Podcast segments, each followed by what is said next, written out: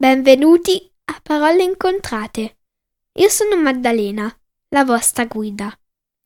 In questi podcast racconterò dei fatti interessanti, una recensione sui libri che consiglio, oppure leggerò una storia per chi vuole imparare l'inglese. Ne pubblicherò uno alla settimana, il venerdì, quindi tenetevi pronti per fiondarlo ad ascoltarlo. Se volete altri podcast, andate a www.paroleincontrate.it. Ancora www.paroleincontrate.it. Grazie e buon ascolto.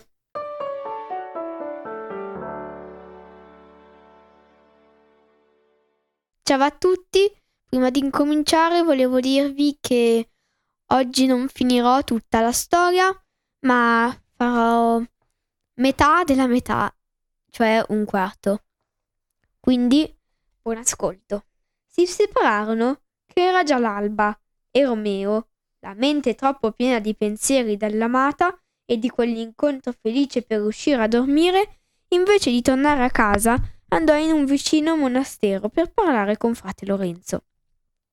Il buon frate era già sveglio e stava dicendo le sue devozioni, ma quando vedendo Romeo in giro così presto, intuì giustamente che da qualche inquietudine giovanile lo aveva tenuto in piedi tutta la notte.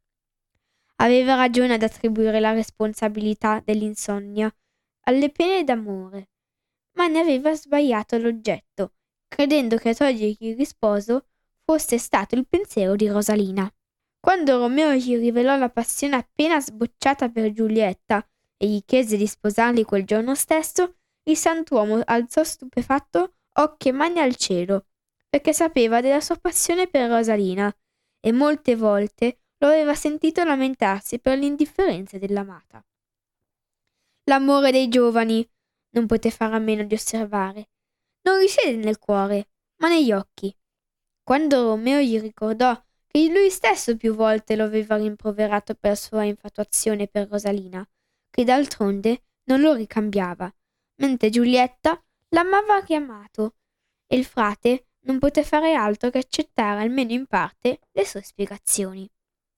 Inoltre, le nozze fra i due giovani potevano servire a sanare la lunga frattura tra i Capuleti e i Montecchi, da nessuno più lamentata che da buon frate che, amico com'era di entrambe le famiglie, aveva più volte offerto senza risultato per comporre l'antica disputa. Così, in parte mossa da quel desiderio in parte dall'affetto sincero per Romeo, cui era capace di negare alcunché, il frate acconsentì a unire lui e Giulietta in matrimonio.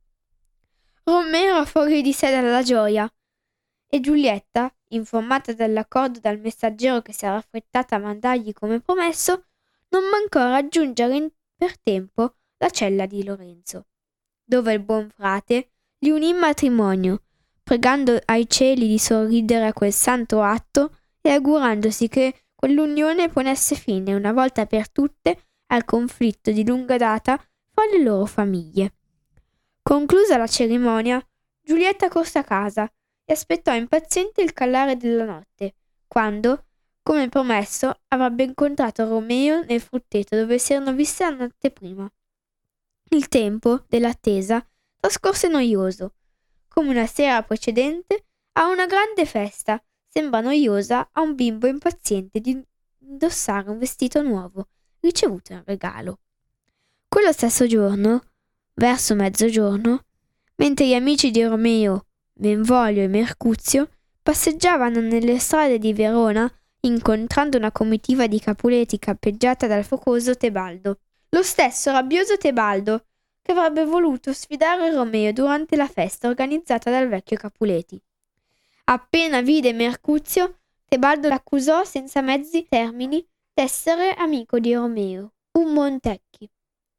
Mercuzio, impetuoso quanto Tebaldo, replicò con veemenza all'accusa e a dispetto degli sforzi di Benvolio di fargli da piacere, iniziarono a litigare in maniera accesa, quando Romeo si trovò a passare di lì.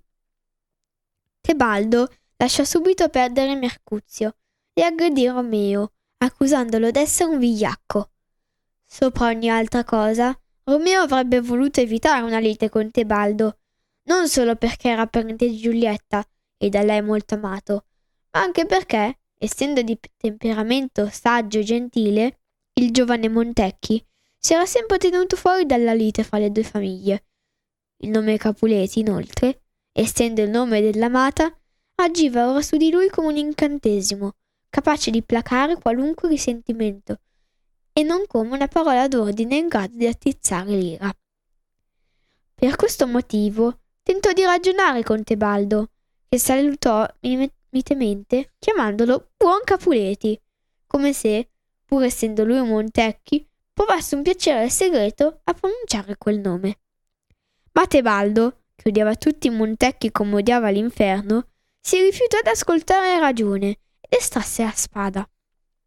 Mercuzio, allora, ignorando il motivo per cui Romeo desiderava mantenere la pace e giudicando la sua pazienza una specie di servilismo disonorevole, con parole sprezzanti, provocò Tebaldo a proseguire il litigio iniziato con lui. Fu così che Tebaldo e Mercuzio posero a duellare, e Mercuzio cadde ferito a morte, mentre Romeo e Benvolio tentavano invano di separare i due contendenti. Quando Mercuzio morì, Romeo non fu in grado di mantenere la calma, ma diede a sua volta del vigliacco a Tebaldo e combatté con lui fino ad ucciderlo. Dal momento che il duello mortale si era svolto in pieno giorno e nel centro di Verona, la notizia si sparse rapidamente, attirando sul posto una folla di cittadini, fra i quali i vecchi signori Capuleti e Montecchi e le rispettive spose. A questi si aggiunse poco dopo il principe in persona, che essendo un parente di Mercuzio e avendosi spesso visto la pace della città turbata dalle risse fra le due famiglie, era deciso ad applicare severamente la legge contro chiunque fosse stato individuato come colpevole. Perciò ordinò a Benvolio, in quanto testimone dell'altreco, di riferirgli come fosse iniziato. Questi cercò di obbedire, mantenendosi il più vicino possibile alla verità, ma senza implicare Romeo e sforzandosi di, di diminuire e scusare la parte avuta dai suoi amici. La nobile Cavuleti, il cui dolore per la morte del cugino Tebaldo non poneva limite al desiderio di vendetta, esortò però il principe ad applicare la più rigorosa giustizia nei confronti del suo assassino e lo invitò a non dare ascolto a Benvolio, che, essendo Montecchi amico di Romeo, aveva certamente fornito una versione di parte dell'accaduto. Così, senza saperlo, parlò contro il proprio recente genero e marito di Giulietta. Dal canto suo, la nobile Montecchi supplicava perché fosse risparmiata la vita del figlio, dicendo, e non aveva tutti i torti, che Romeo non meritava d'essere punito per aver ucciso Tebaldo, poiché questi aveva già infranto la legge uccidendo Mercuzio. Insensibile alle esclamazioni appassionate delle due dame e dopo un attento esame dei fatti, il principe pronunciò la sentenza. Romeo sarebbe stato bandito da Verona. Povera Giulietta, sposa da un parodore, e già, a causa di quella sentenza, in perpetuo divorziata. Quando seppe la notizia, dapprima se la prese con Romeo, che le aveva ucciso il cugino, chiamandolo tiranno attraente e demonio angelico, covo mascherato da colomba, agnello vorace quanto un lupo, cuore di serpente, celato da un viso simile a un fiore, e altri epiteti contrastanti che mostravano come in lei lottassero amore e risentimento. Ma infine vinse l'amore, e le lacrime che Giulietta versò per la morte del cugino si tramutarono in lacrime di gioia perché lo sposo non era stato ucciso, e a queste si aggiunsero nuove lacrime di dolore per l'esilio cui era stato condannato Romeo. Esilio, una parola per lei più spaventosa della morte di molti Tebaldo. Dopo la rissa, Romeo aveva cercato rifugio nella cella di frate Lorenzo ed era lì quando fu informato della sentenza emessa dal principe, sentenza per cui lui più terribile della morte stessa. Gli sembrava infatti che il mondo non potesse esistere al di là delle mura di Verona e che vivere gli sarebbe stato impossibile se non avesse più potuto vedere la sua dama.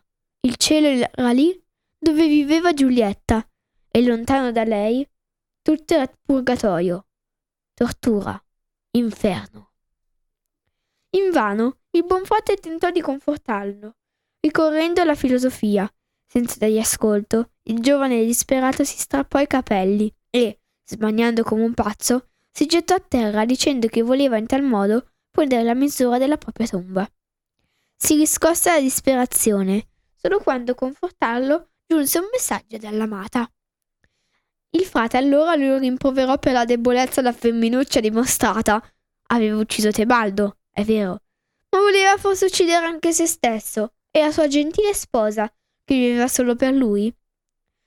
La forma nobile dell'uomo, disse il frate, non è che un'immagine di cera, ed è necessario dare prova di coraggio per tenerla assieme. La legge era stata indulgente con lui, e invece di condannarlo a morte per ripagare la morte di Tebaldo, il principe lo aveva punito con l'esilio. Aveva ucciso Tebaldo, ma Tebaldo avrebbe potuto uccidere lui. È di questo che doveva rallegrarsi.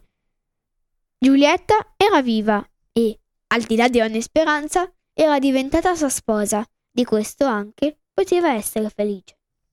Via via che il frate gli elencava quanti buoni motivi aveva per allietarsi, Romeo smise di fare smanie come una ragazzaccia sgarbata e capricciosa. Il frate gli ordinò poi di comportarsi da uomo, perché chi si dispera, così disse, va incontro a una morte miserabile. Quando Romeo fu finalmente calmato, frate Lorenzo gli consigliò di andare a congedarsi di nascosta da Giulietta quella sera stessa, per poi partire subito per Mantova e restarvi finché lui avesse trovato il momento giusto per rendere pubblico il matrimonio e riconciliare le famiglie rivali. Allora il principe sarebbe stato sicuramente disposto a perdono e Romeo sarebbe potuto tornare in città e la sua gioia sarebbe stata venti volte più grande del dolore provando lasciandola. Convinto da quei saggi consigli, Romeo si congedò e andò dalla sua signora, proponendosi di passare la notte con lei e partire all'alba per Mantova, dove il buon frate promise di scrivergli di tanto in tanto per informarlo di come procedevano le cose nella sua città. Romeo passò dunque la notte con l'amata sposa, entrando di nascosto in camera sua dallo stesso frutteto da cui la sera prima aveva ascoltato la sua confessione d'amore. Fu una notte d'estasi gioiosa, ma i piaceri e la felicità che gli innamorati traevano dalla compagnia reciproca furono purtroppo amareggiati dall'imminenza della separazione e dal ricordo degli eventi fatali del giorno prima. Troppo presto arrivò l'alba importuna, e quando Giulietta udì il canto mattutino della lodola, invano cercò di convincersi che fosse la voce dell'usignolo amante della notte. Era proprio la lodola a cantare, e stridulo sgradevole se le sembrò il suo canto.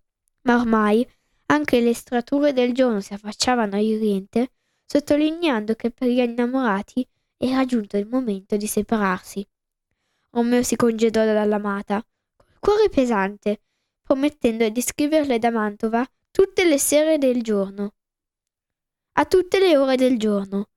E quando, dopo essersi calato dal balcone, alzò lo sguardo su di lei, Giulietta fu colpita da una tristezza e le sembrò di vederlo morto dentro una tomba. Anche la mente di Romeo era ugualmente turbata, ma ormai non poteva fare altro che partiva in tutta fretta, perché se le guardie lo avessero trovato all'interno delle mura di Verona, per lui sarebbe stata morte certa. Ma quello non fu che l'inizio della tragedia dei due innamorati. Oggi vi ho letto la, la seconda, ma non ultima parte di Romeo e Giulietta, un'opera di Shakespeare dentro un libro bellissimo di Charles e Mary Lamb. Grazie per aver ascoltato. A settimana prossima!